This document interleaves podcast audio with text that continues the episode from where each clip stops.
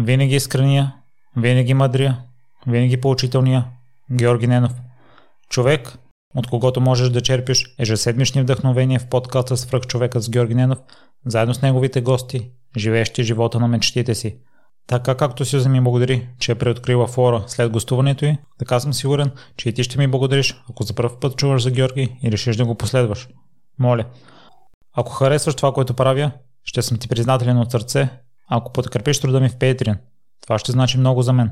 Така, ще може и да се присъединиш към затворна Facebook група, където ще можеш да се докоснеш до непримирими личности, до ангели, до полезна информация и ти да споделиш такава. Повече няма да те бавя, се свръх човешкото участие на Георги.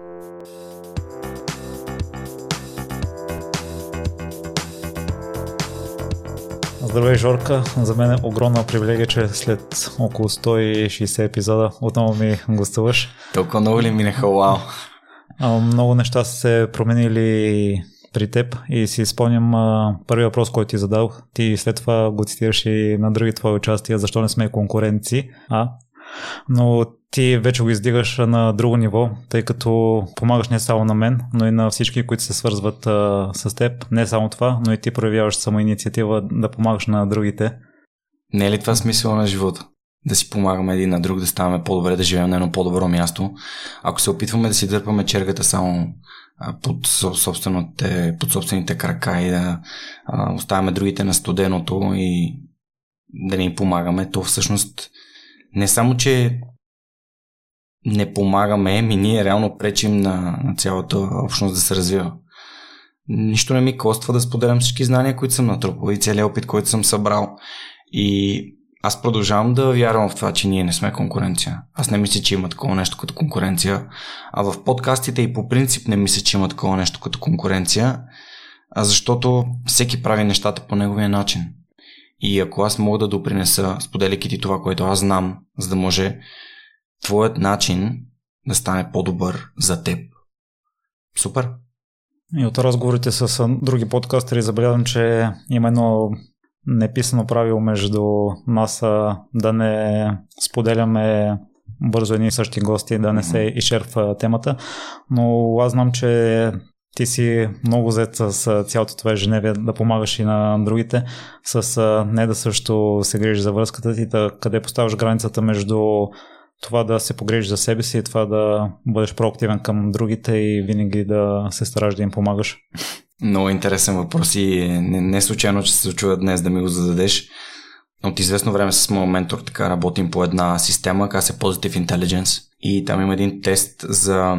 Общо взето системата се основава върху, върху това твърдение, че във всеки един от нас има един съдя, има един джъдж. И този съдя се активира, когато нещо се случи. Например, когато ето сега чуваме как съседа ти или там на ремонта нали, нещо се реже и си казваме, гледай го той, защо не се съобразява.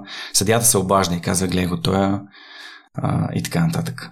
И освен съдята се включва още един от а, така наречените саботьори, а, които саботьори са различни за всеки. Това са някакви наши така, убеждения, вярвания, които са се появявали. Моя най-основен такъв се казва pleaser.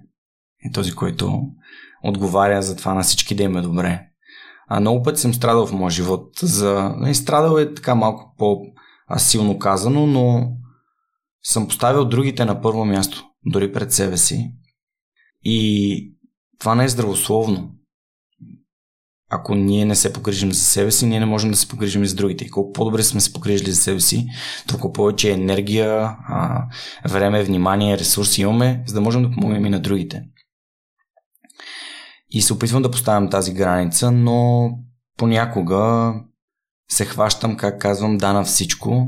Това ме води до едни такива а, дупки. Примерно миналата седмица имаше дни, в които имах, влизах от среща в среща, в среща, в среща и накрая на ден се чувствах като парцал. А и това е в желанието ми да помогна, да се включа май в този проект, май в този, май в този подкаст, май аз да запиша, май да задам въпроси, да си подготвя епизода. И, и е трудно. Това е истината. Истината е, че, че е трудно, а, но осъзнатостта, че го има, ми помага да работя с това. Например, казвам си, окей, Примерно четвъртък и петък няма да правя никакви срещи и айде, примерно една някъде там се а, вмъква, но не са поне примерно 6 или 8. И другото нещо, което искам да, да кажа във връзка с предишният ти въпрос е, че първо ти самия си извървял супер дълъг път, защото имаш 180 епизода, 4 години вече го правиш това нещо. И не трябва да подценяваш тия знания и опит, които ти самия си натрупа. И второто, че когато човек прави добро за другите, то се връща. И никога няма да забравя 2200, когато ме поканяха да гостувам пред тях миналото лято и когато записахме епизода, беше онзи летен ден, в който Ево Георгиев се превърна в река и цяла София буквално плуваше. И тогава им казаха, момчета, аз бих ли могъл по някакъв начин да започна да снимам подкаста в видео. И Цеца, Орлен и Фил бяха супер, супер такива подкрепещи. Каха, да, няма проблем, тук имаме техника, да ще, ако трябва да, да ти помогнем. И Орлин не случайно е първият епизод, а, първият епизод в видео, истинско видео, не в Zoom. А за свръхчовека той е в 199 епизод и благодарение на тях и в момента свръхчовека го има в видео вече една година и смятам, че така съм достигнал до доста хора в YouTube, които просто това е мястото, което слушат подкасти и реално се а, образоват и търсят личен пример. Така че, когато посееш нещо добро, то неминуемо а, ще се върне към теб. Може да не е от същия човек. Хубаво е да не го очаквам от същия човек. Ами да, когато мен напоследък така ми се налага да, да менторствам някакви хора и бизнеси и подкасти, и когато ме питат аз какво да направя, и аз им казвам предай го нататък. Защото 2013 година преди да, да постъпя в Lufthansa Техник София, всъщност най-така трудният период живота ми, се озовах в една ситуация, в която нямах пари, нямах работа и бях решил, че ще отида на първи, първи работен ден на годината за 2013 и ще дам кръв. И това някакси ще ми помогне. И го направих. И знам, че това е някакво такова рационализиране на ситуацията, обаче всъщност аз съм твърдо убеден, че това ми е помогнало да извикам някаква положителна енергия към себе си. Нещо хубаво да ми се случи и за последните 8 години мога да ти кажа, че нещата се случвали все по-хубаво и все по-хубаво и все по-добре и не само за мен и за моите близки и, и съм безкарано благодарен, никой няма спра да правя добри дела, защото според мен това е смисълът. Нали, да помагам на другите и съответно а, това може би извиква изобилието и за мен. В онзи период интересно е, че не си искал пари от а, семейството си, да. който си бил финансово нестабилен. Аз спомням на бригадата ми в Штатите втората. Тръгнах, може би, с прекалено малко джобни пари от тук и се оказа, че на острова, който бях, ми е необходимо колело и си взеха сравнително скъпо колело, защото веднага ме грабна и за да не наруша комфорта си, тъй като за мен яденето е с висок приоритет и храната, да яма качествена в моите очи и храна, пожелах родителите да ми изпратят пари, за да изкарам mm-hmm. просто до, до първата mm-hmm. заплата. Та, при теб има ли момент, в който и трябва да нарушиш твоя комфорт тогава, твоя минимум за стандарт на живот?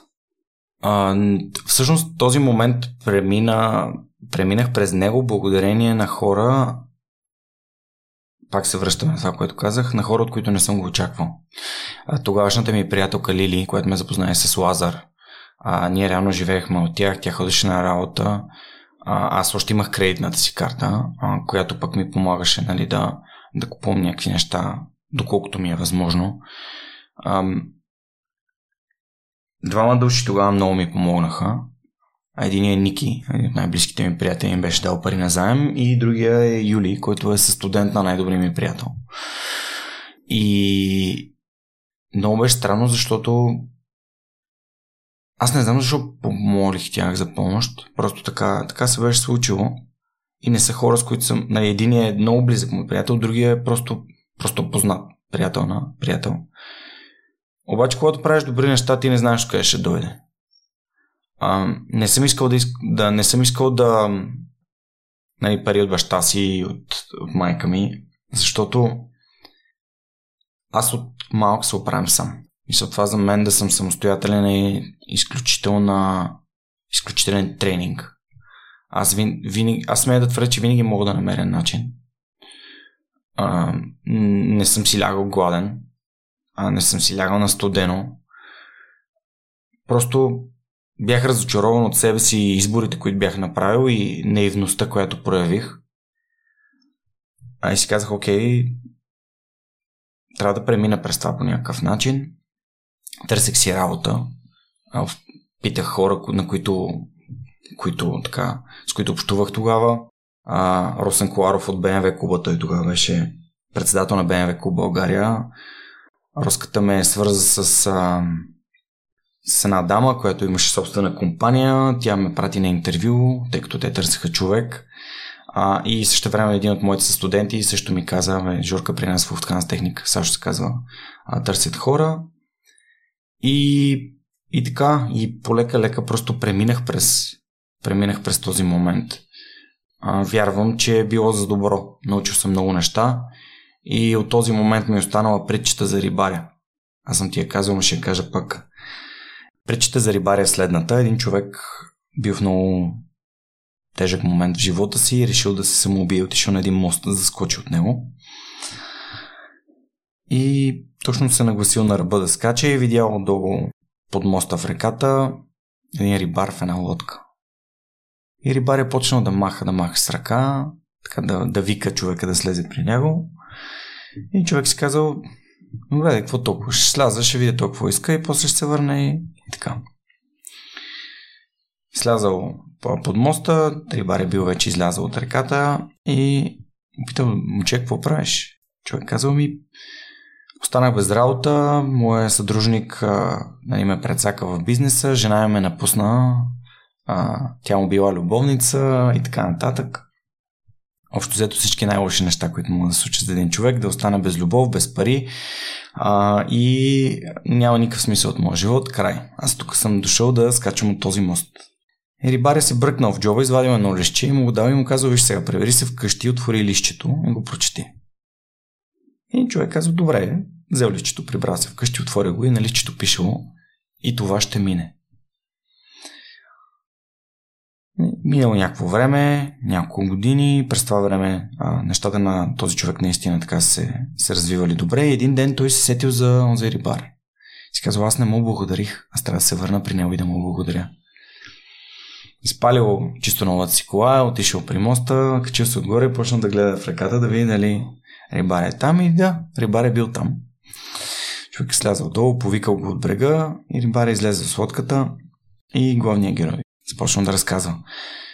Човече, толкова много ти благодаря, толкова много ми помогна, живота ми се промени, аз намерих любовта на живота си и вече имам едно дете, имам нов бизнес, имам невероятна кола, за която винаги само съм мечтал, имам вила на морето и така нататък. И рибарят такъв го погледнал супер искрено в очите и му казал, момче, ти от кога не си чел бележката, която аз ти дадох? А така че, всъщност, живота, според мен, е, има цикличност. Както и нашата планета. Има мигове на възход и мигове на падение. Има трудности, има и щастие. И когато ни е трудно, просто трябва да знаем, че това ще мине. Нали? Тъй като а, нищо не е. Нали? Единственото нещо, което е абсолютно сигурно е, че всички един ден не, няма да ни има. Но живота е дар. И Тим Ферис го много добре така го разказва и в 4 часовата работна седмица и в uh, Tools of Titans в инструментите, похватите на титаните за, за това, че самоубийството всъщност е една моментна болка за теб и нещо милиони пъти по-силно за най-близките ти хора. И винаги има смисъл да протегнеш ръка и да поискаш помощ и да кажеш, абе, моля ви, помогнете ми. Ам, аз винаги съм протягал ръка към приятелите ми. Това е нещо, което за мен е, винаги е било фундамента на това да се справим с всичко. Ето и подкаста е така, защото и нали, доброволците, и патроните, и знаеш, не самата общност каква е. А, никога не съм м- искал пари от родителите си, да си купувам техника и да правя някакви такива неща. И, и така, което може би не е най-добрия и най-правилен подход, но това е моят подход. Жорка, възходът ти започва от запознатството с Лазар Радков. За мен е така, ама последния път, като му го казах, той каза, Жорка, ти не знаеш с кой по-готин човек от мене можеш да се срещнеш. Тъй като Лазар тогава е бил и все още е известен, ти като не си бил част от такава среда, по какъв начин подходи в началото, защото аз малко се срамувам, ако контактувам с по-известни хора от мен. Аз никога не съм го имал това ограничение в главата си. Просто ако видя някого, който, когото идентифицирам като приятел и като човек, с когото бих искал да общувам, аз просто се стремя да общувам с него. Аз не си слагам ограничения сега. Този човек а може би не иска да общува с мен, ако той не иска, той ще ми каже. М- още на първата ни среща, още преди първата ни консултация, когато аз отидох при него, за да ми помогне да се погрижи здравето си, просто стана един много приятен разговор. Аз му говорих за автомобили, тогава това ми беше в главата. Той ми говореше за фитнес, за здраве, за контузии, за такива неща. И просто ние си кликнахме. И реално той ми е помогнал да си помогна.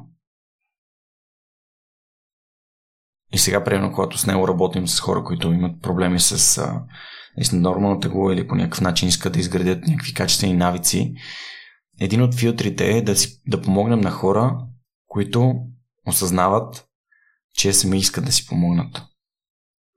Защото не можеш да, да помогнеш на някой, който... Нали, това е като непоискания съвет. Е, идва някой и казва, искам да стана 47,3 кг.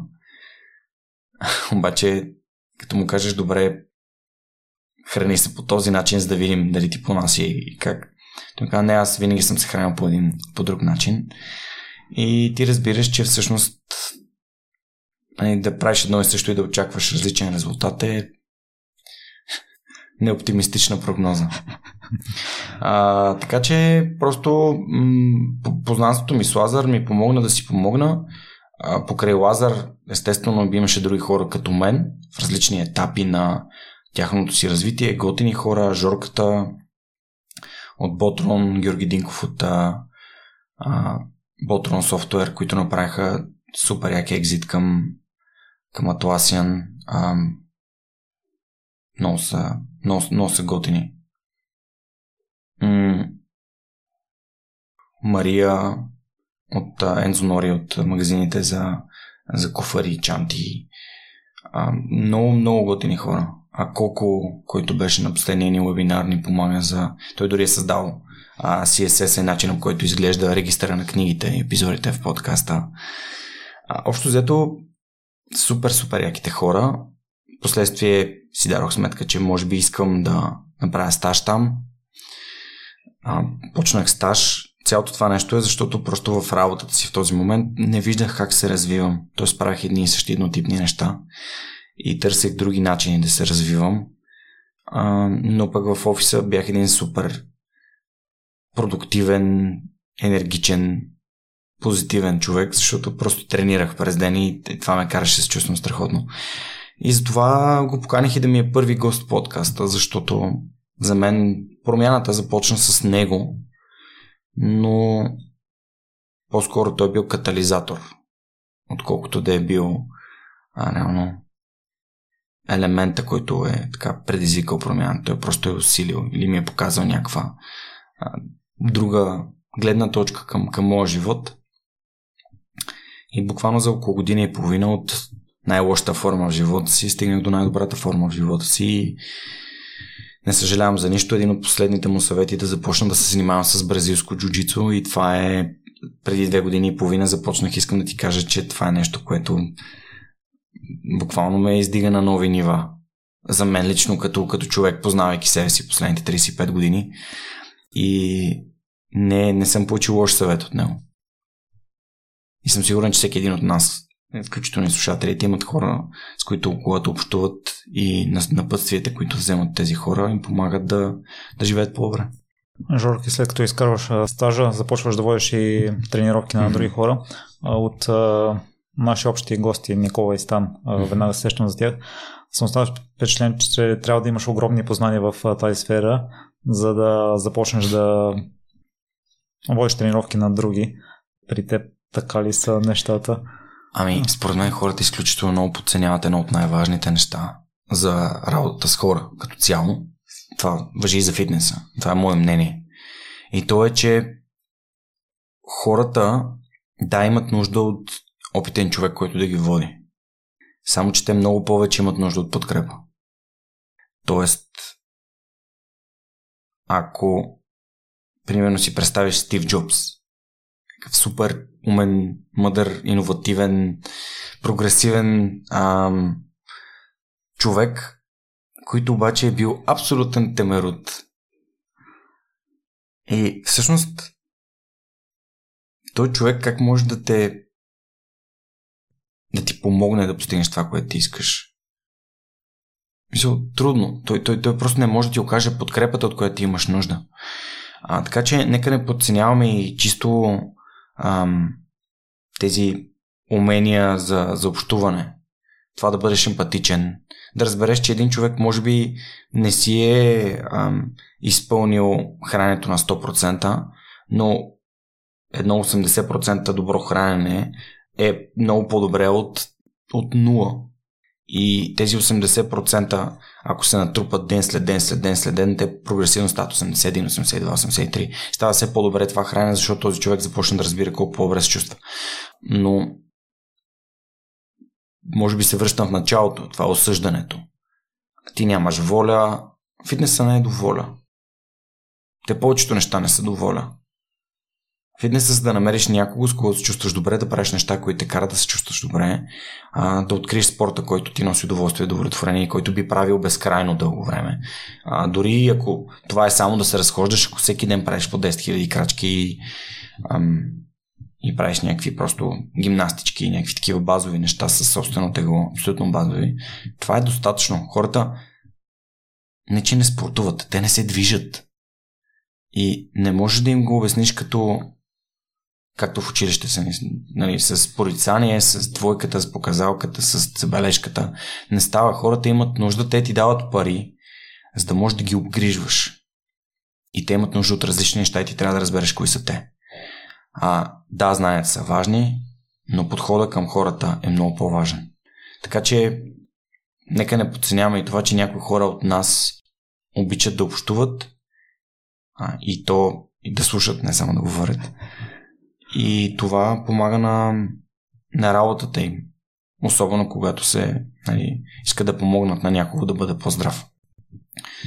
А, иначе, чисто теоретичните познания, начина по който се изпълняват упражнения, общо взето като знаеш принципите, какви са, като знаеш как работят ставите, как е оптимално да работят ставите и мускулите и те започваш много бързо да забелязваш неща.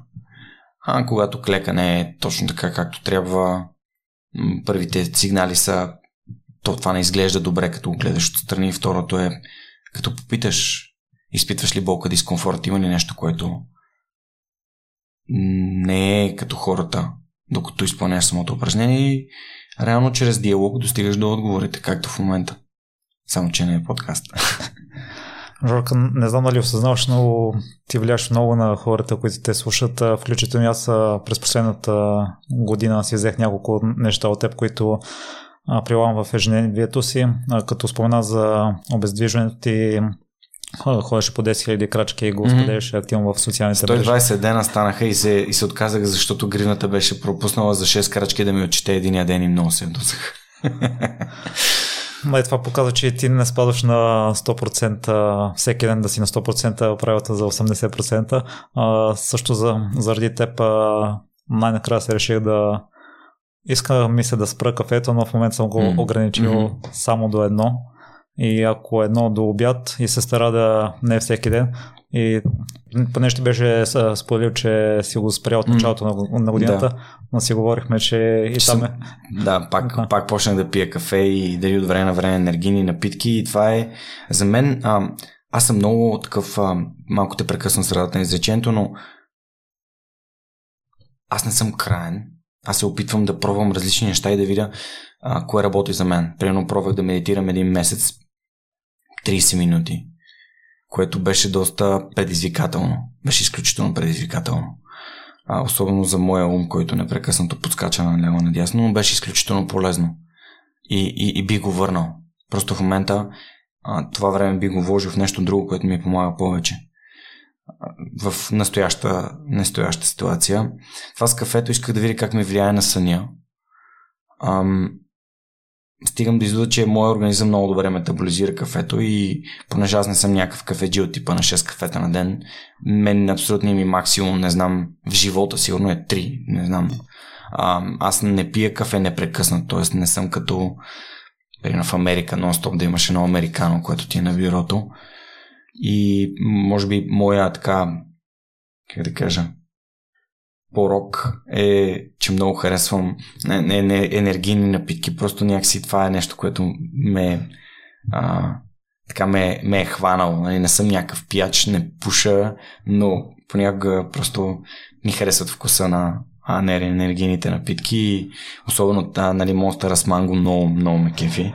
Може би миналата година, като ходих в Тайланд и като хапнах манго и всъщност много ме, може би ме връща някакси емоционално там.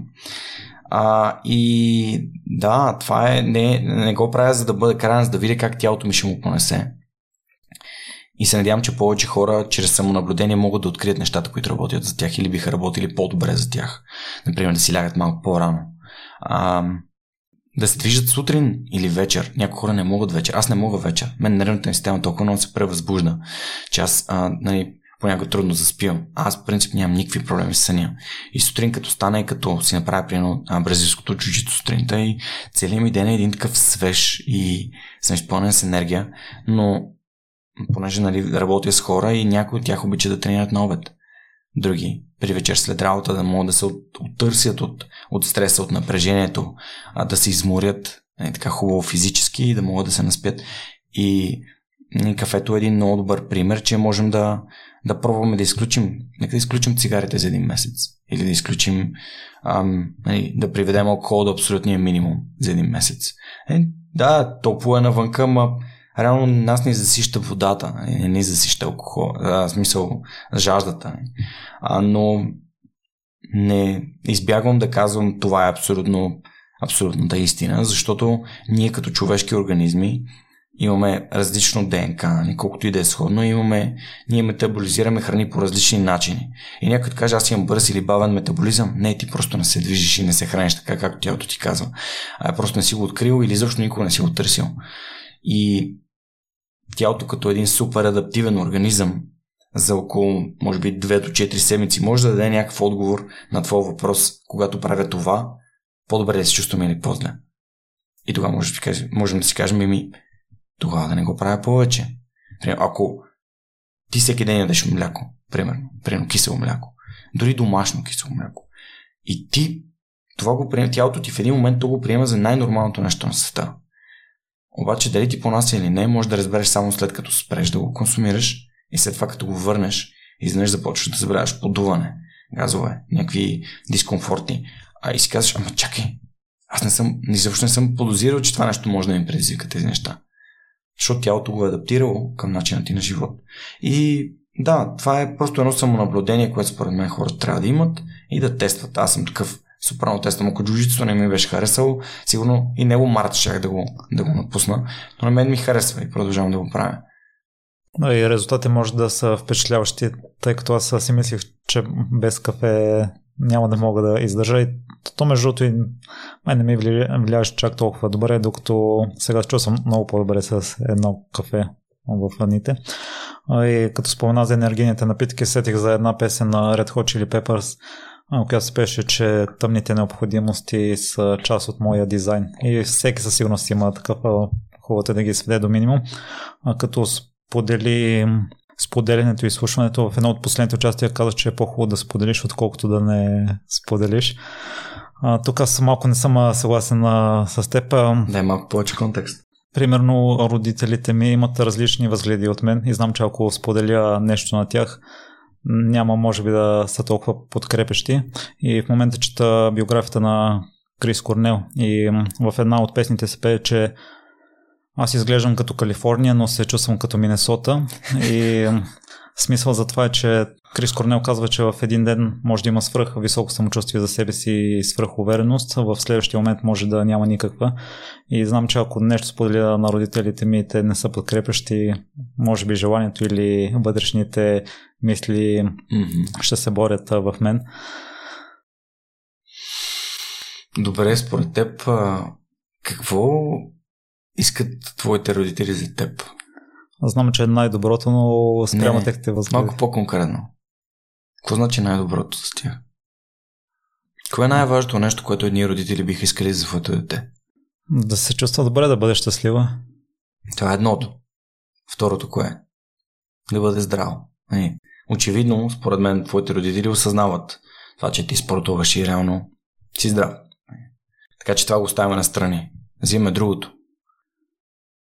Ще ти разкажа една история. Преди около...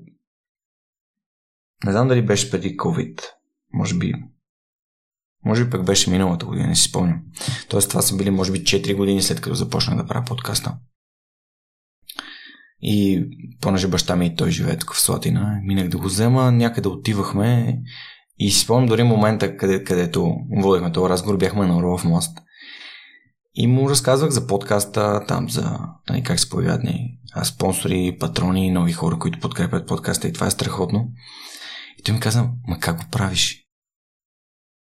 А, и аз му казах, ми, защо? Той, еми, не те ли натоварва с толкова много хора да общуваш? И аз му казах, не, то това ми е... Аз чувствам супер щастлив, като го правя.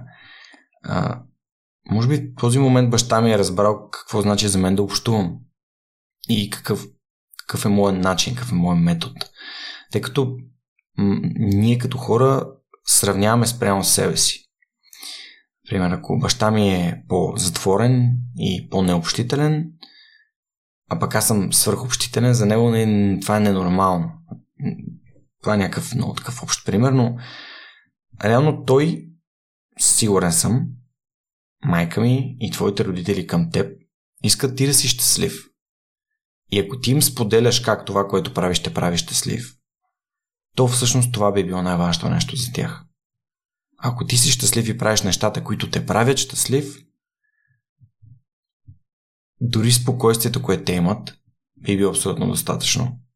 А, не, е нужно да те, не е нужно да те подкрепят, но пък а когато, а, защото това е твоя път, те може, могат да не го а, приемат като правилен, но го приемат като твоя, защото той те прави щастлив. Така би следвало да бъде.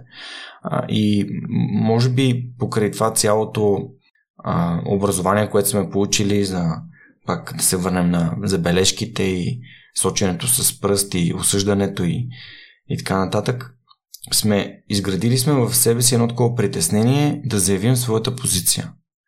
Без значение какво мислят останалите. Най-вече какво мислят любимите ни хора. Защото ам, не искаме да бъдем сринати, самочувствието ни да бъде съсипано. А, но това самочувствие, то си е наше. То, то е свързано с твоето възприятие за теб. И за това, когато говорим за, а, например, Стивън Кови много добре го казва, промяната започва само отвътре. И когато тези врати знаеш, че се отварят само отвътре, ми когато искаш да си запазиш самочувствието, просто затваряш вратите и когато някой ти говори неща, в които ти не вярваш, просто не се съгласяваш. Излишно да ти казвам, че много хора ми обяснявах как подкаст в България не може да се направи. И никой няма да си плаща за съдържание. Хората не си плащат, те подкрепят нещо, в което вярват. И самият ти, нали си, ти си първия патрон на свръхчовека. И това е от преди 3 години. И сега знаеш, че в групата има над 220 човека. Еми, еми ако бях повярвал, докъде щях да стигна? Аз вярвам в нещата, в които, еми, които някакси аз вярвам, а не в нещата, които другите ми обясняват, че ще станат или няма да станат. И това е моят начин. И според мен а, с родителите е същото. Те могат да казват, абе, вземи си, завърши си образованието, обаче ако ти им обясниш, че за теб лично да правиш това, което правиш е много по-ценно и те развива много повече, а, според мен те биха те подкрепили. Жорка, какво другите хора не разбират за теб? Аз си признавам, че някой път съм си мислил на какво се дължи твоя успех и допреди 2-3 месеца съм си казвал при него станало случайно, на късмет и, и ти също нямаш точно обяснение, но не знам какво прищрака в мен си казва, че всъщност нищо от това, което си направил не е случайно, е напълно заслужено заради книгите, които си изчел, заради курсовете, които си изкарал, По... заради отношението ти към хората. По-скоро по-скоро не е заради тези неща. Те са следствие. А по-скоро е заради това, кой съм аз. И това според мен е най-силното нещо.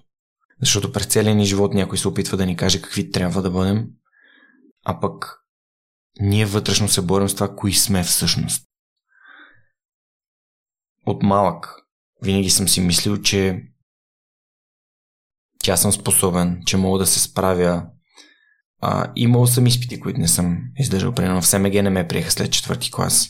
А, никога не съм печелил олимпиади и такива неща, въпреки че съм имал самочувствието, че съм много добър по математика.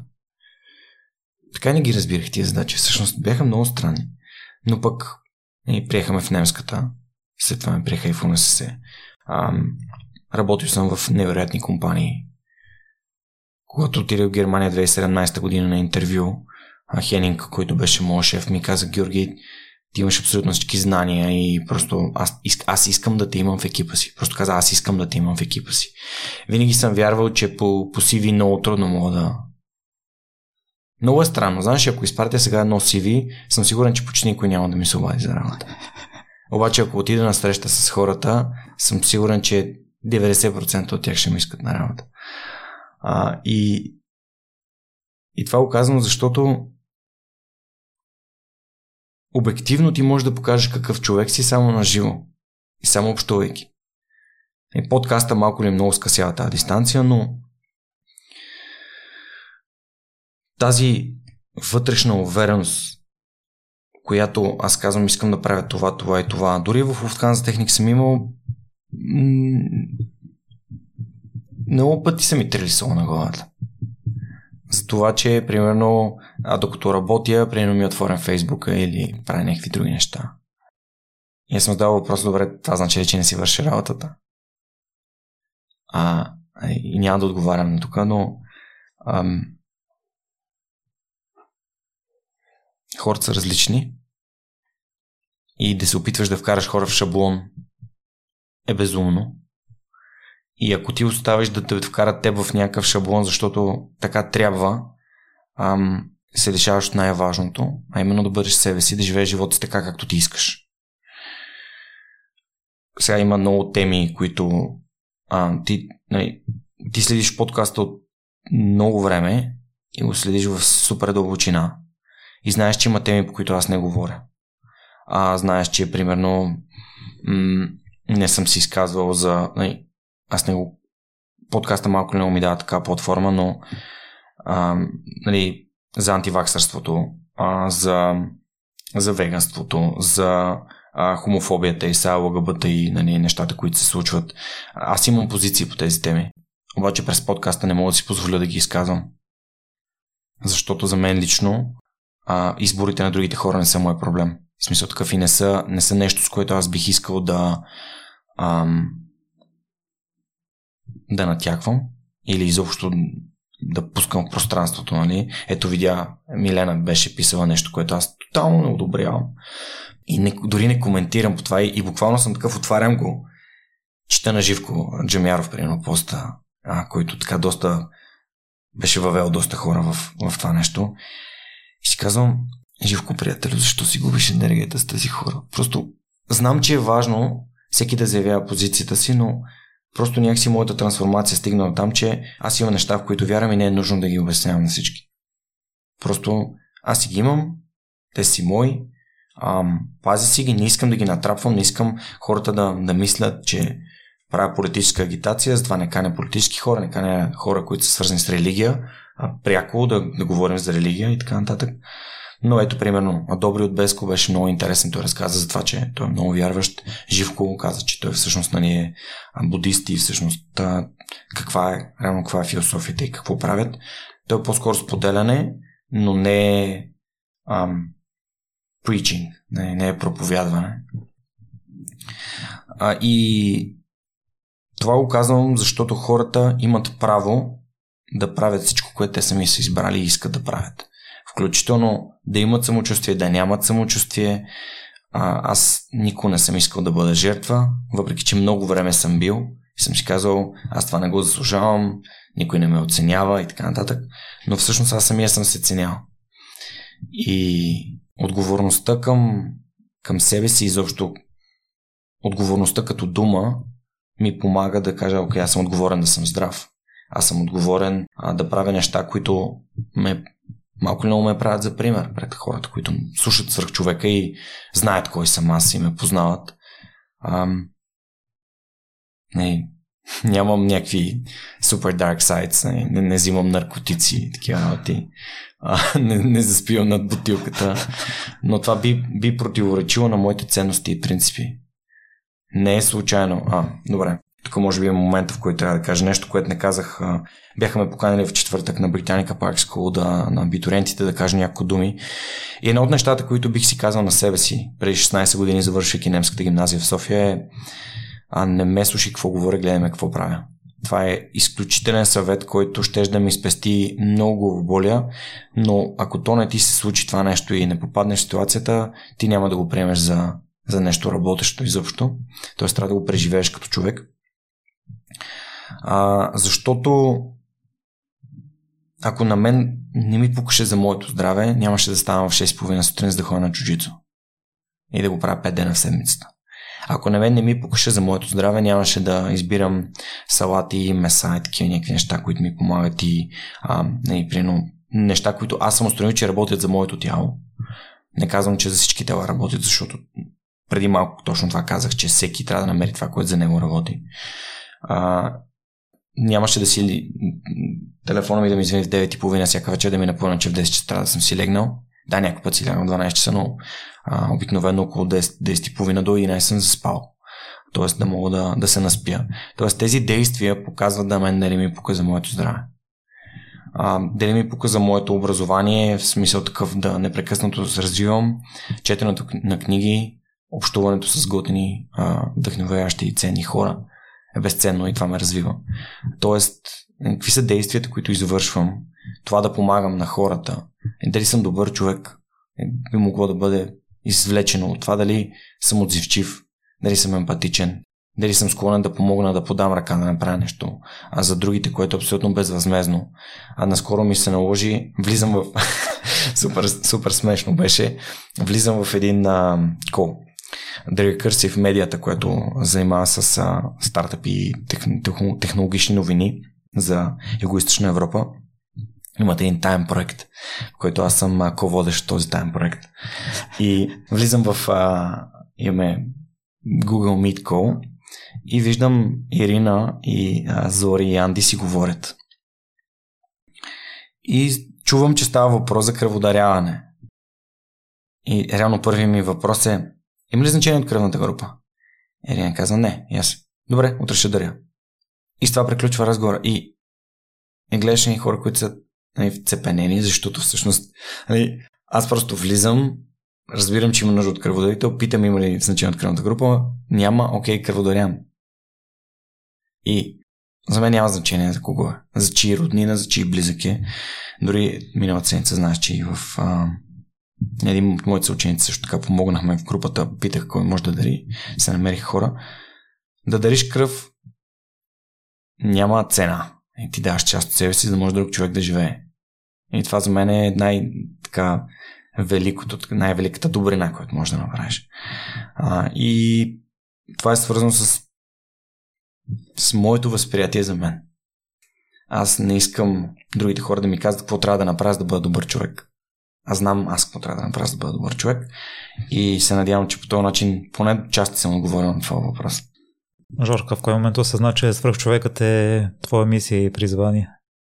Може би още в началото, когато още след първите три епизода осъзнах, че първо, това ми носи изключително удоволствие да го правя. Второ, винаги съм обичал да общувам с хората, понеже съм супер любопитен и задавам въпроси. Ам, И трето, обратната връзка, която получавах от хората, които бяха слушали, бяха казали, а това е много яко. А, както сега не е имало такова нещо в България. Той, той подкаст е имал и преди мене. А, че ми след мен, като един ден, ако реша, че не ми носи удоволствие и удовлетворение. И си казах ми да, това е моето призвание. Аз винаги съм, аз винаги съм бил такъв човек, винаги съм обичал да правя тези неща и винаги съм искал това да помага на другите. Защото подкастът дойде от едно, от едно споделяне, от една мечта. Моята мечта е да помагам на другите да живеят по-добре и да бъдат по-щастливи. И когато реално ти избъдваш мечтата си, правейки нещо, което те кефи и в което те бива, и това е една пресечна точка, която хората цял живот търсят. Ама те просто не си задават правилните въпроси. Кое е това нещо, което наистина съм добър? Ама не е това, което изобщо не ме бива и искам да стана добър в него. Ами кое е това нещо, което като питаш най-близките приятели и семейството, кое е това нещо, което наистина винаги ми идва от ръки, аз просто не съм забелязал и не съм си дал сметка за него. Те ти казват ми, ти винаги си правил това, това и това и примерно, винаги си бил отговорен, изключително отговорен. А, винаги си бил а, човеколюбив, винаги си бил с готовност си помагал на животни. А, просто има, има неща, които ние винаги сме носили. Например, аз като дете си спомням, баба ми сигурно десетки пъти ми е казвала, а, разказвала истории за как като ме е водила или ме взимала от английски от Пословейков, аз в автобуса съм се запознала с някакви непознати хора. Майка ми цял живот ми обяснява как имам някакво невероятно умение да създавам приятелства. А, и това е, аз първи ми съзнателен спомен, не знам, четвърти клас, който тя ми казва, ама ти как успяваш да създаваш тия приятелства? Аз отивам някъде и се запознавам с някой, ние вече сме приятели и си говорим. И е някакво, за мен това е най-нормалното нещо на света. Ето при тебе е съвсем различно. А, и, и съм сигурен, че ти имаш, ти в момента се опитваш да развиеш едно умение, което би било полезно за тебе. Но някъде там има умение, което е на много високо ниво. Може да е твоето постоянство, може да е твоята отдаденост, може да е твоето трудолюбие. Може, много неща може да са. Просто а, ние пропускаме да, заглед, да погледнем навътре и винаги гледаме навънка и искаме, ами искам да съм като Джо като комуникативен, да задавам въпроси като Джо Роган, а да съм забавен като Ванката Кирков и така нататък. Не, не, не. Мисъл, кое, кое е това, което съм аз? А, и да, и всъщност някакси съвсем от по най-нормалния начин мисията всеки един епизод да помогне на поне един човек да промени живота си към по-добро. Мисля, че се случва доста добре. Аз съм доста често се, се разплаквам. Като получавам имейли и съобщения, просто не, не мога да не би ги чел нали, в ефир, обаче мога да ти кажа, че на след там на нова година получих едно съобщение от един от патроните на подкаста, което не знам, беше, беше невероятно. И, само, и ако беше само това съобщение с тия 5 години, пак ще си заслужава. Защото това е, това е смисъла на, за мен това е смисъла на моят живот. Ти не веднъж си споделял, че си много отговорен към а, слушателите си, към mm. аудиторията ти за избора на гости. Старая се да бъда, нали, естествено, нормално е човек да допуска грешки. При положение, че имаш толкова много топли контакти с доста, доста хора и предполагам, че може да достигнеш с лекота до всеки. В момента по какъв начин избираш гостите си. Тъй като аз, аз се старая да не повтарям твоите гости, но това си е мое лично желание не е толкова логично. И забелявам, че ако някой ми гостува, почти винаги сме общи приятели, вие сте общи приятели с него. Ми е любопитно да разбера, вече като сте ти гостували толкова много хора, ти си разказвал, че се срещаш с гости си предварително да видиш дали енергията ви допада, но какво друго те привлича в тях? Ами, Само искам да те питам, защо си мислиш, че не можеш да извадиш от тези гости, които така или малко или много са разкрили в свръхчовека, да извадиш още нещо? Тоест ти винаги можеш да го направиш. Просто, просто този епизод ти дава възможност да се подготвиш още по-добре и да кажеш, дори ако темата е нещо конкретно, което сме говорили, пак би било полезно. И то пак би било съдържателно и би било ам, вау за, за човека, защото той ще разбере, че ти много внимателно си слушал което пак е възможност да установиш контакт с такъв човек. И моята цел и като цяло, според мен хората, които правят подкасти в България, стремят да не канете едни същи хора едновременно. Ама след няколко месеца, нали, то всеки, всеки един от тези хора прави непрекъснато някакви успехи и случват някакви хубави неща с него. А, примерно, ако аз Лазар мога да го каня за всяка кампания на капачки за бъдещите гати, то те тук за 3 години чудеса се твориха нали, с, с тази кампания. За мен е много важно човек да си дава сметка, че когато прави нещо такова, ние, поне аз, бягам от съвременното понятие инфлуенсърство. Ама като дявол тамян бягам от това. Защото не искам да бъда възприеман като някого, а, на когото са пратили едно кремче за лице или едно червилце и са му казали сега тук пусни едно стори или аз показвам и споделям само неща, които съм проверил и съм тествал и съм прочел и са ценни. И биха помогнали да изпълнявам мисията си. Той е да променям живота на хората към по-добро. Това са книги, това са курсове, това са хора, обучения, неща, в които вярвам. И това го казвам, защото ако имам такава мисия, обаче не внимавам на кого давам възможността да говоря на аудиторията ми, аз бих могъл да загубя доверието на хората. И така разсъждавам от първия ден. Тоест, от тогава, когато имах малка аудитория, до момента, в който, не знам, имам към 15 000 слушателя Spotify. И съответно и YouTube, нали, съответно също порасна. Доверието на слушателите е това, което ме различава от нали, инфуенсърите. Защото аз искам тези хора да ме познават и да разбират за моите, за моите ценности и за, за, за нещата, за които говоря, включително и днес. И не искам да злоупотребявам с това доверие.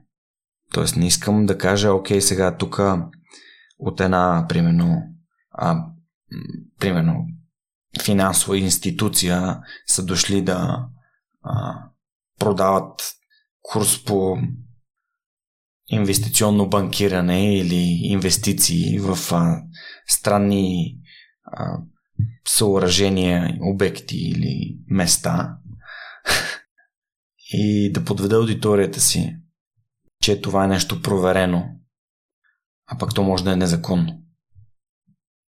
А, така че изключително много внимавам кои са хората. Вдигат ми се непрекъснато червени флагове за гости. За потенциални гости. Има хора, които много пъти са ме питали, ама защо не си поканил еди кого си? И аз просто казвам, защото някакси не, не го чувствам този човек като подходящ. Не бих искал да... Не бих... Значи, има една дума на английски, която се казва credibility. Това е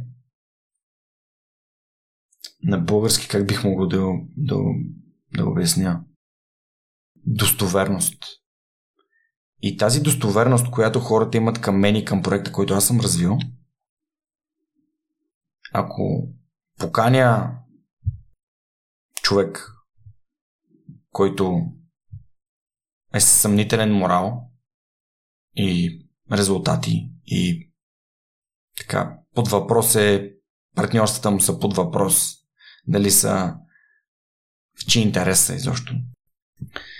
А това значи аз да ги поставя в риск, едно да си викна вълк в кошарата и да пусна вълк при, при, при не, овцете. Не, нямам, просто да си пусна в моето си стадо готини хора да пусна един вълк. И това не е яко. И единственият начин, който мога да проверя дали това е така, е първо да си правя проверката на гостите. Тоест да разбера, да отворя, да прочита, да разбера повече за този човек.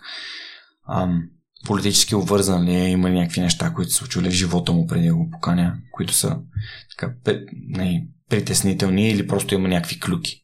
Що едно да има клюки, а друго е да отвориш търговския регистр и да, да видиш някакви неща.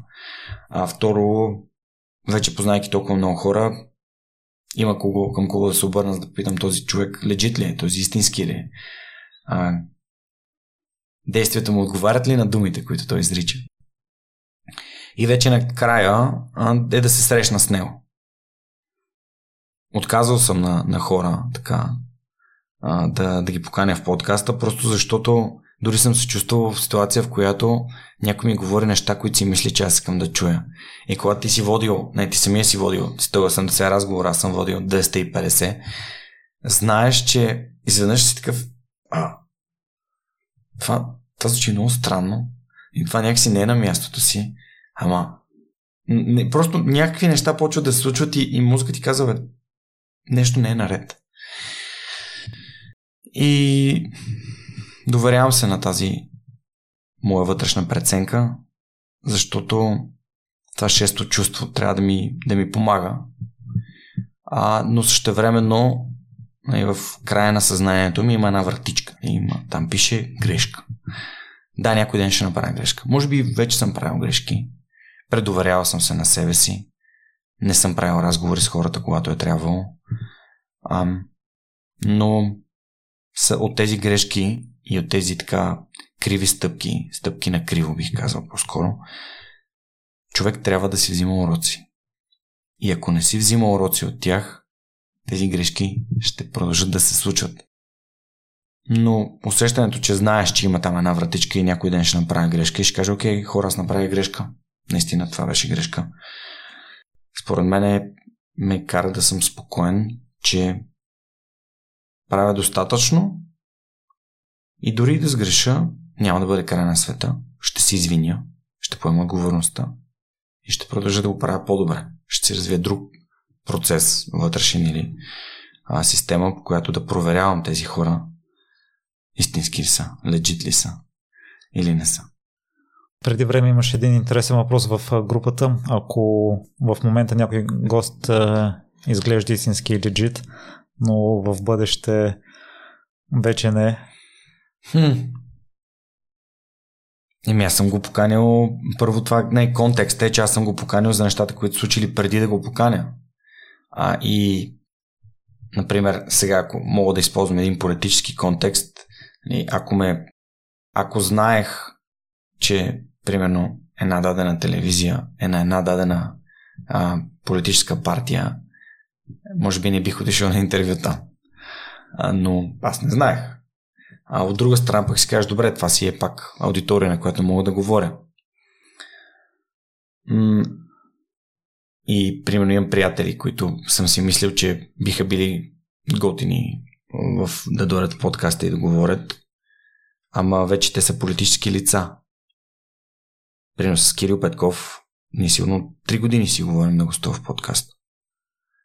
Още докато създаваше там а, центъра под биологическия факултет, на живо сме се виждали и знаеш, че той е буквално на две преки от вкъщи но то не му е било приоритет, пък сега аз не мога да го поканя, защото той е един от учредителите на Да България. От друга страна много исках да поканя Кристиан Таков.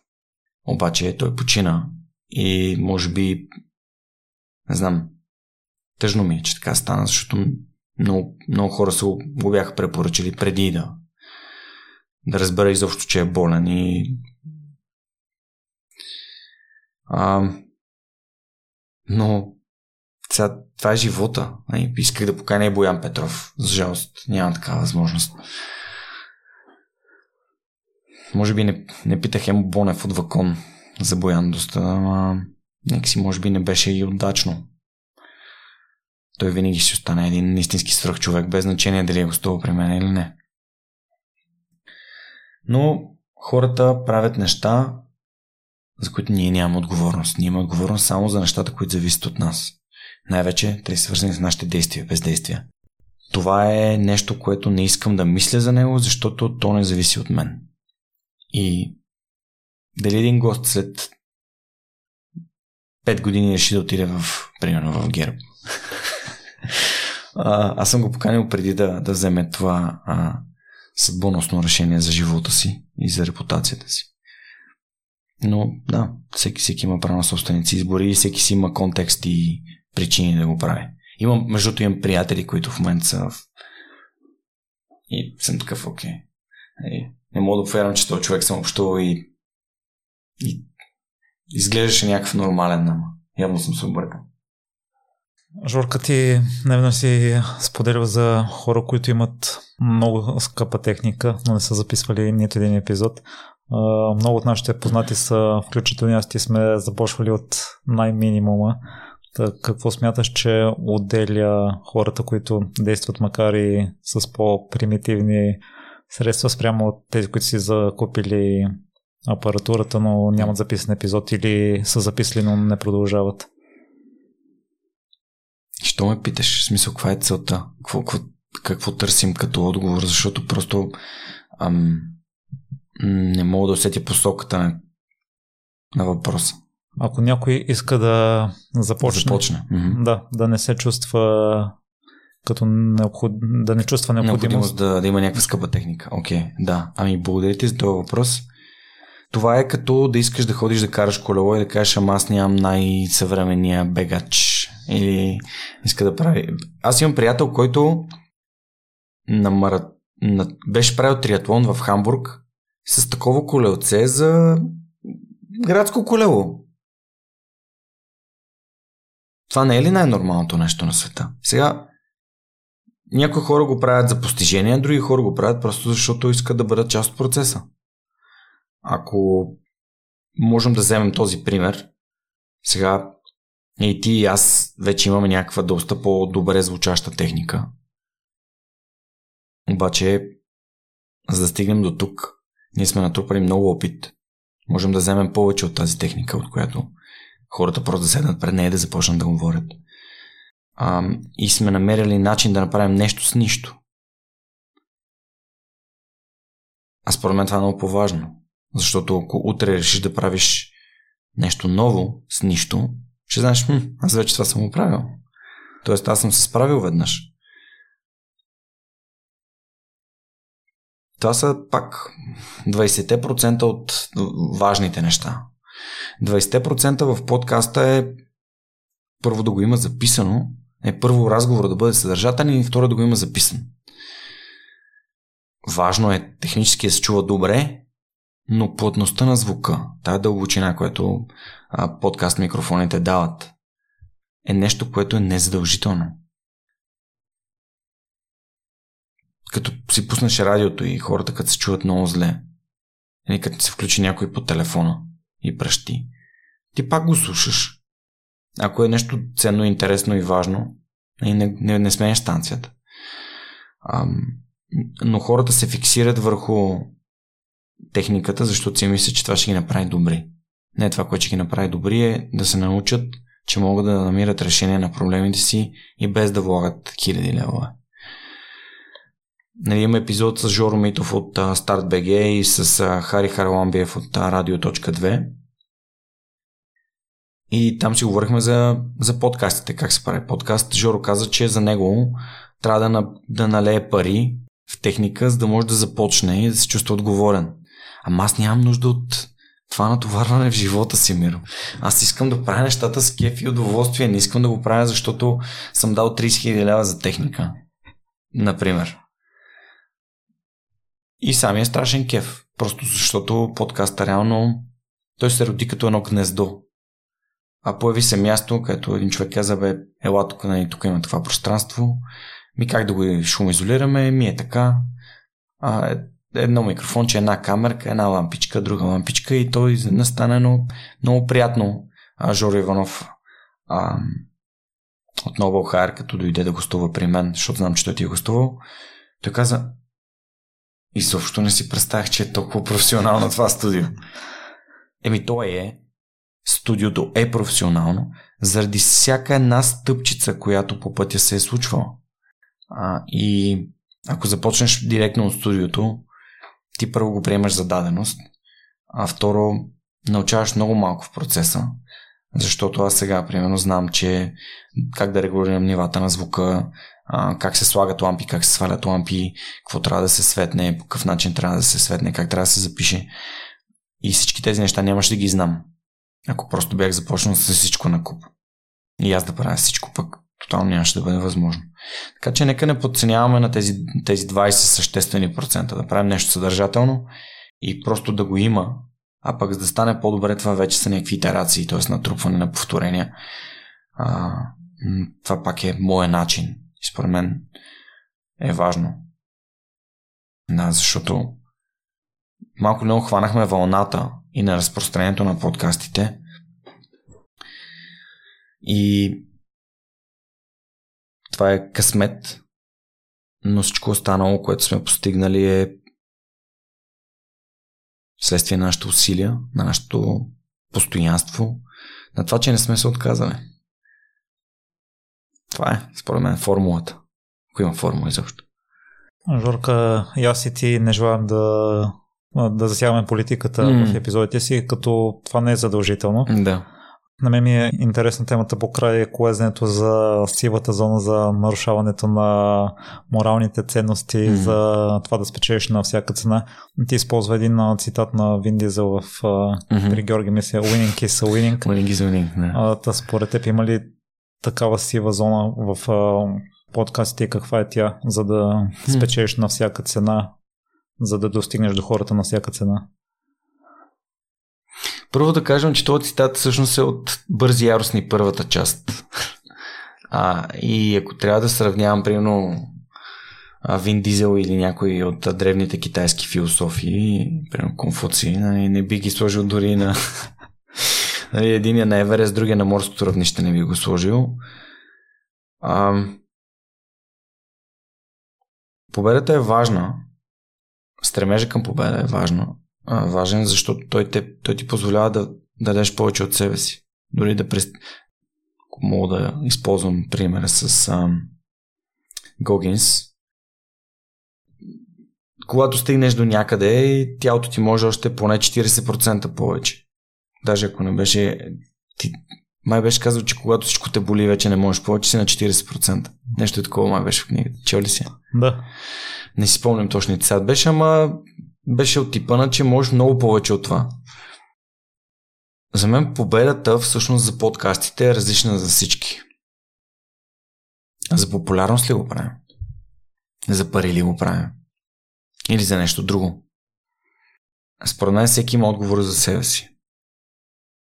М- Моят стремеж, създавайки подкаста, е първо той да бъде безкрайен. Тоест, той нали, не случайно е нали, почна с 0-0 първи епизод а, защото си представях, че поне 999 ще направя. И сега съм на 25% и се чувствам доста добре. А, от друга страна обаче има хора, които правят подкасти просто за да изкарват пари. Защото си мислят, че е лесна работа и нали, да правиш подкасти. И то е, за мен лично е лесна работа, ама след като 5 години съм го правил. Ам, нагласата според мен е изключително важно. Кое е това нещо, което те кара да го правиш? Какъв е твоя вътрешен стимул? Искаш да станеш известен? Ми, сигурно има и по хитри начини да станеш известен от това да правиш подкаст. Но моята лична цел и моята лична победа е когато получавам имейли от хора, които ми казват, че съм променил живота им. По някакъв положителен начин съм въздействал. Че съм бил катализатор. Защото те реално те си променили живота. Ако използваме това, което си говорихме за вас. Аз просто съм им дал някаква гледна точка. Или те си я взели от някои от моите гости. Ам... Според мен няма, аз не виждам неетична конкуренция в българските подкасти.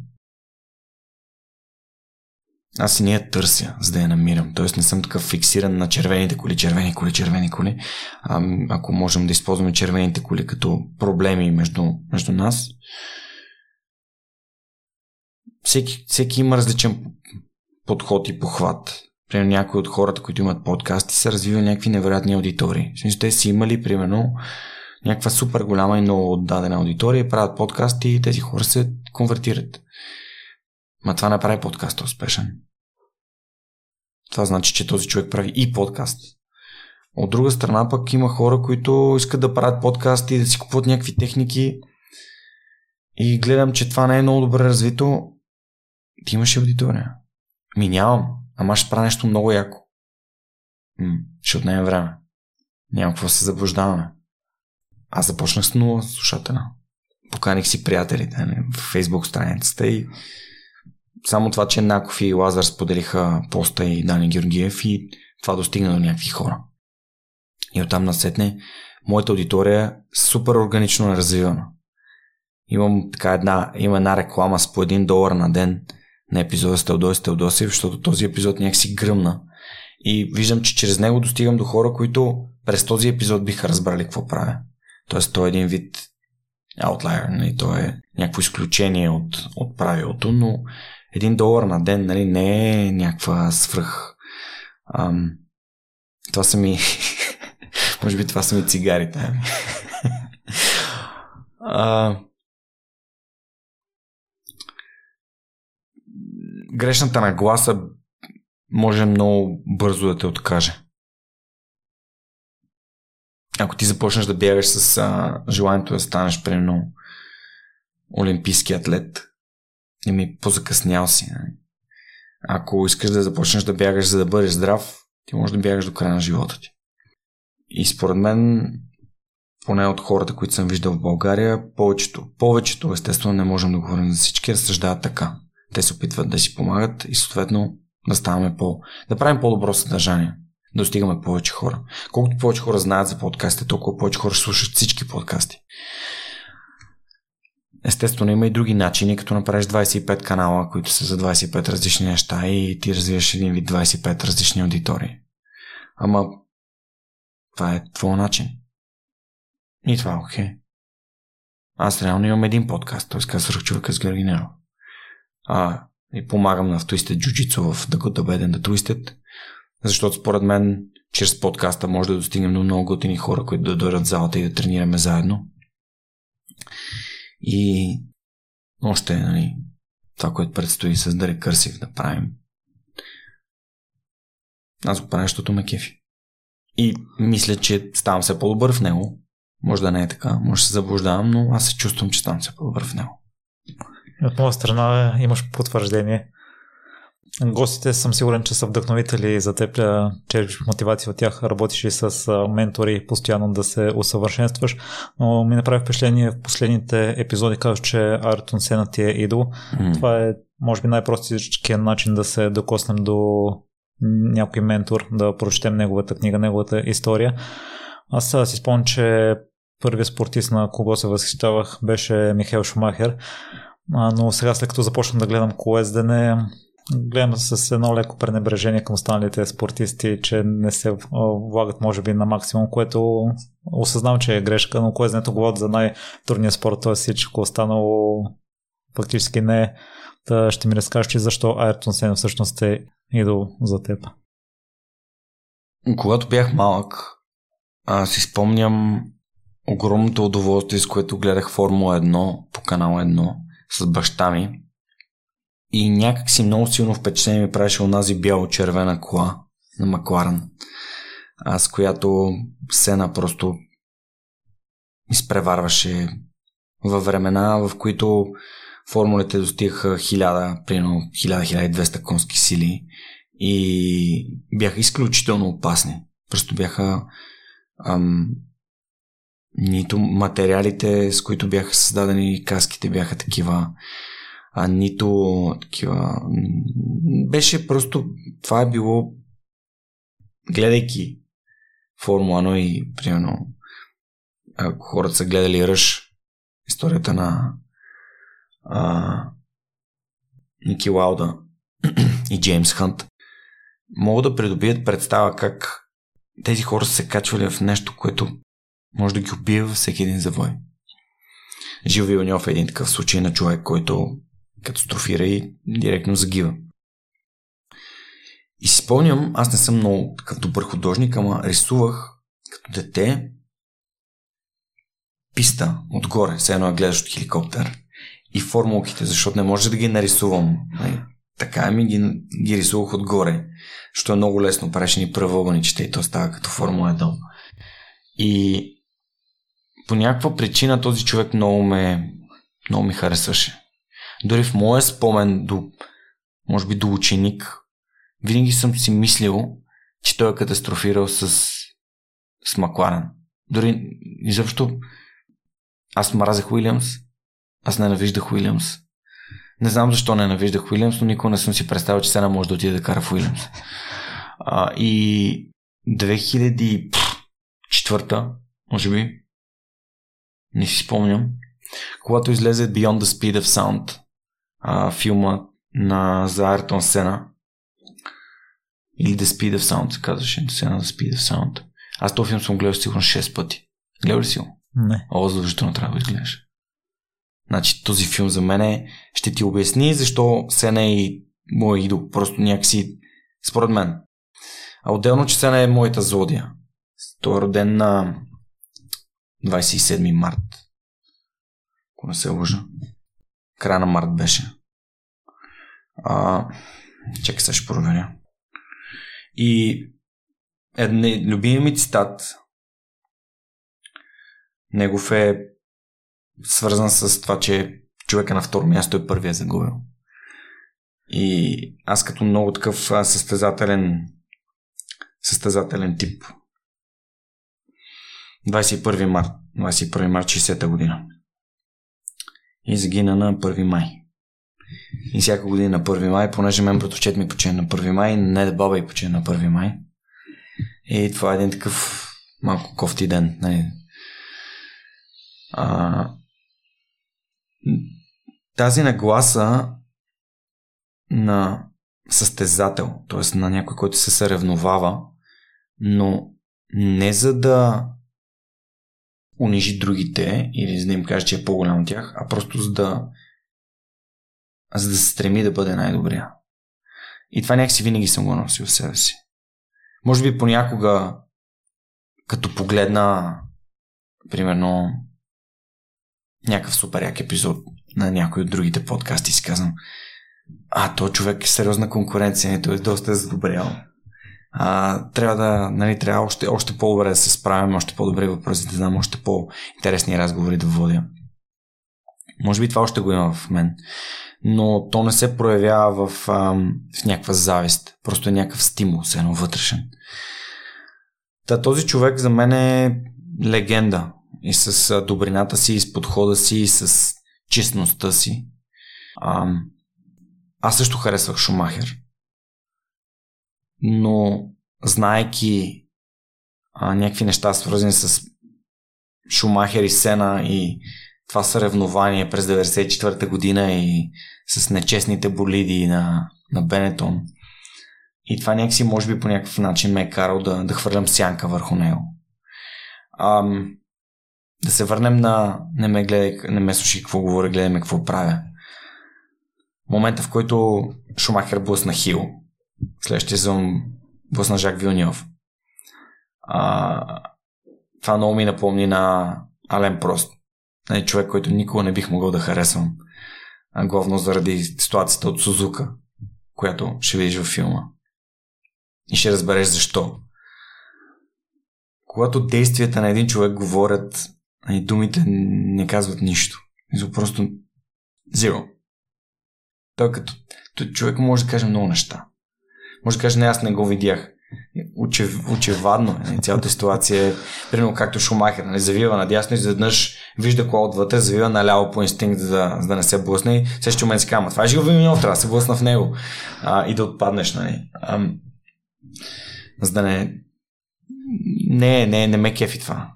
А, примерно в момента пък и Хамилтън не ме кефи. Има грам не ме кефи. Просто заради Примерно, е, е, един много добър пример от Баку. Не знам дали следиш Формула 1. Ами преди тук две седмици има стезание в Баку.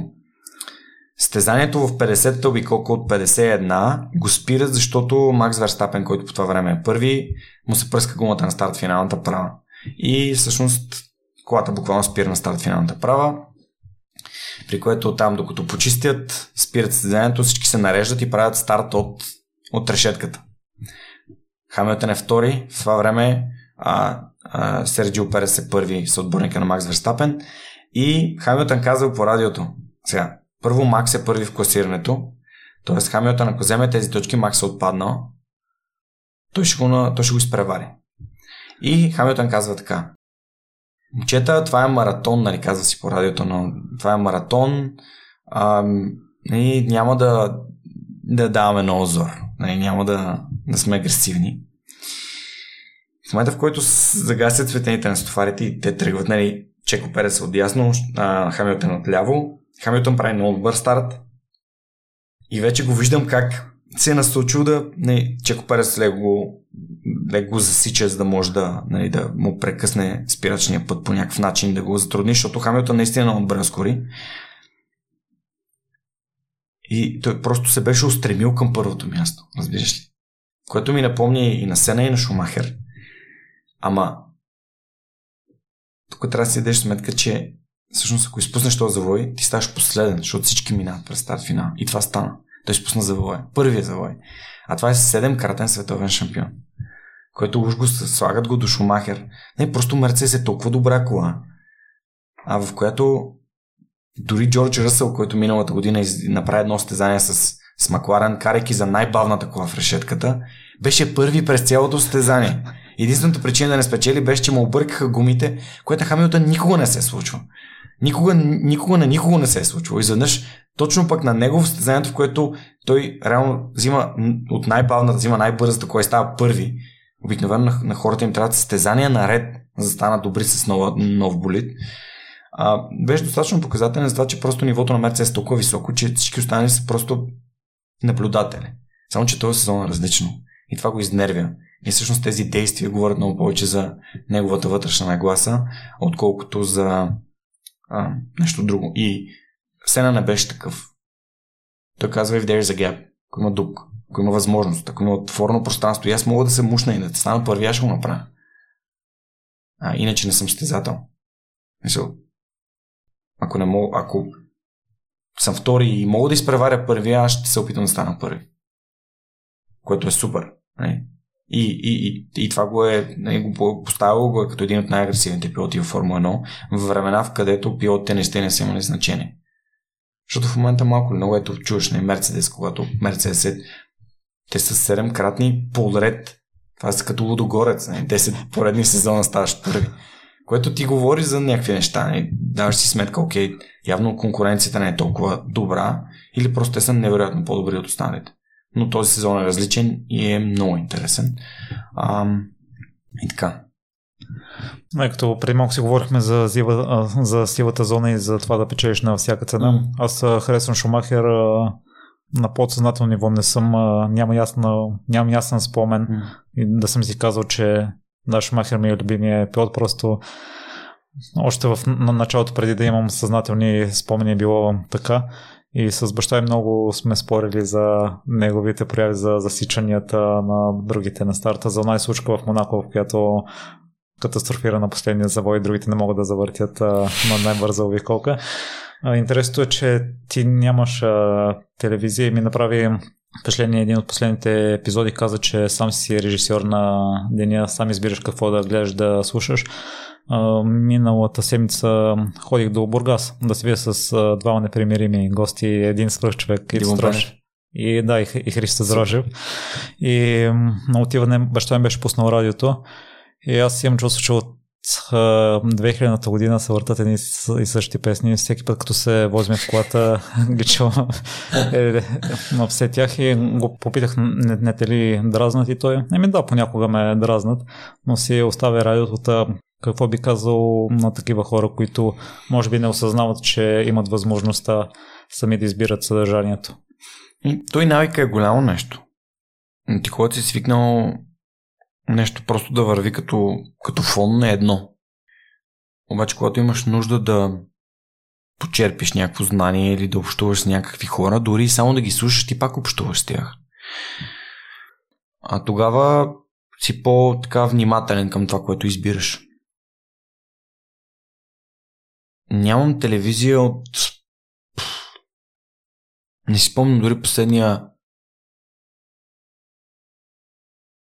Кога за последно съм имал телевизия? Айде да кажем, че когато, когато се запознах с нея 2015 година, аз реално ние започнахме да живеем заедно през август месец, края на август, началото на септември. После аз бях малко командировка, но в момента, в който съм се изнесъл от вкъщи, вече нямах телевизия. А и аз вкъщи телевизия съм гледал само прино, когато вечерям с баща ми давах си сметка, че баба ми, баба ми почина от Алцхаймер през 2019 септември месец. И имам един разговор с нея от типа на, примерно, тя ми е сложила вечеря, отивам, хапвам си вечерята, ставам и, и тя ми беше казала, ама ти що не гледаш новините, не се ли интересуваш от това, което случва в тази държава? Това е от 2014 година. И аз си казах, ма бабо, това, което случва в тази държава, не го дадат по новините. И нали, предишното поколение, още нали, това на баба ми, а, които са живели, примерно, родени са 35-та, 40-та, 45-та година, за тях момента, в който се е появил телевизор, включително и това на нашите родители, а, тъй като баща ми е 58 набор и си спомням историята за първият телевизор в квартала, който дядо ми е купил и всички се събирали в къщи, а, в Горна Ряховица, в къщата да гледат. За тях това е било свободата на словото. Това е било издявано в камък. Нали? Малко или много, това е било истината. Само, че умението на медиите да формират хората като мислене, не как да мислят, а за какво да мислят. А, това е много такъв силен манипулативен инструмент. И в един момент аз си дадох сметка, че колкото повече гледам и чета новини, толкова по-безсилен се чувствам в живота си. Ние супер яко просто спрях и казах не. А, с не да имаме телевизор, който съм си купил, не знам, може би 2012 година с един договор на МТЛ си спомням. Като подпишеш двугодишен договор, те ти даваха телевизор, лаптоп или таблет. И има един 32-инчов телевизорното шиба, който просто вързваме с един HDMI към един компютър и си пускаме примерно Netflix или си пускаме нещо да гледаме от YouTube или гледаме нещо а, формулата сега гледаме онлайн. Примерно. И това е примерно 2 часа в седмицата, в които ние гледаме телевизия или примерно ако гледаме някой сериал вечер за някакво време, което е наше споделено време и ние приятно го прекарваме заедно, но ние решаваме кога да го гледаме и да го слушаме. А когато пътуваме в колата с Неда, аз съм огромен фен на Above and Beyond и слушам техния подкаст в, в Apple Podcasts. Или пък, когато съм сам, дори и на мотора понякога си пускам аудиокнига и просто кана внимателно и си слушам. И ми е много интересно, защото а, за последно, като ходихме на стезания в Фловеч с моите отборници от Туиста Джуджицу, бях пуснал на Иво Кунев Забраните истории на България и не само аз тревах в тази кола. Ама им казах, че като слушаме тази книга, спечелим медали и наистина се върнахме с, с два златни, три сребърни и един бронзов само в нашата кола. и това е възможността да, да, се, да се образоваш и да се промиваш, нали, в кавички го слагам, в една положителна посока.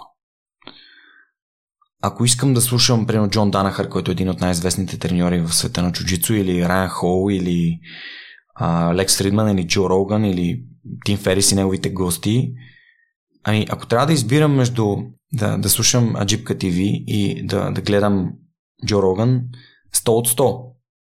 А просто за мен лично хората, които говорят за някакви смислени стойностни неща, за спорт, здраве, за ам, дори невероятния епизод с Едуард Сноудън. Не знам дали си го гледал, той има два. А първият епизод, аз Джо Роган, той, той Джо Роган си го каза три неща за целия разговор, той беше сигурно три часа. Сноудън само беше, беше такъв, говори, говори, говори, говори. Толкова увлекателно. Ами, примерно след това се зарибих и, и слушах Permanent Record. Това е неговия, неговата книга, която беше супер интересна и за мене. А, ето, нали, не само в България се случват някакви безумни неща, от това да се подслушват хора, без те да знаят и така нататък. Ами, насякъде. И просто аз избирам да слушам неща, които ме карат да мисля а, и ми, ми дават интересни гледни точки, а не ме карат да се чувствам безсилен.